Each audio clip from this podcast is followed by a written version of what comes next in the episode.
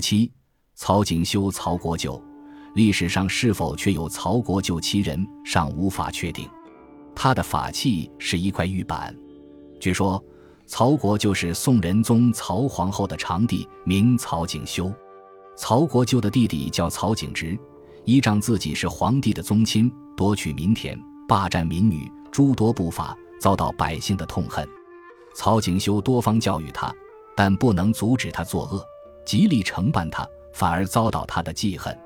曹国就悲伤地说道：“天下的道理。”积善者昌，积恶者亡，这是千古不变的真理。现在我的弟弟作恶多端，虽然可以明讨典刑，但不能暗讨天网。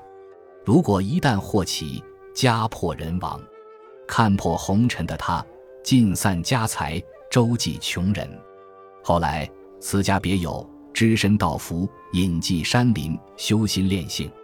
数载之间，心与道合，形随神化。明洪英名著《仙佛奇宗》记载，曹国舅宋太后弟也，因其弟美不法杀人，深以为耻，遂隐迹山岩，精思玄理，野服葛巾，经寻不实。忽然一天，钟离权和吕洞宾游仙到此，见到了修道的曹国舅，很是惊讶，不禁问道：“贤居为什么修炼？”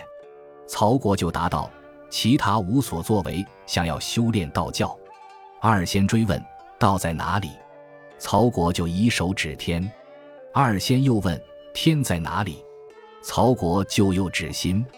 钟离权笑道：“心就是天，天就是道，你已经能够识破本来面目了。”于是将海真秘术传授给他，教他修炼。不久，将他引入仙班。看起来，曹国就一心向道，是一心向善，是在寻求真理。据说，当上神仙也就找到了真理。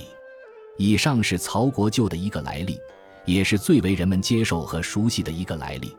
还有人说，曹国舅乃宋仁宗朝的大国舅，名讳不详。另一说，认为曹国就是宋朝鲁国公曹彬之孙曹义，其姐是宋仁宗赵祯的皇后。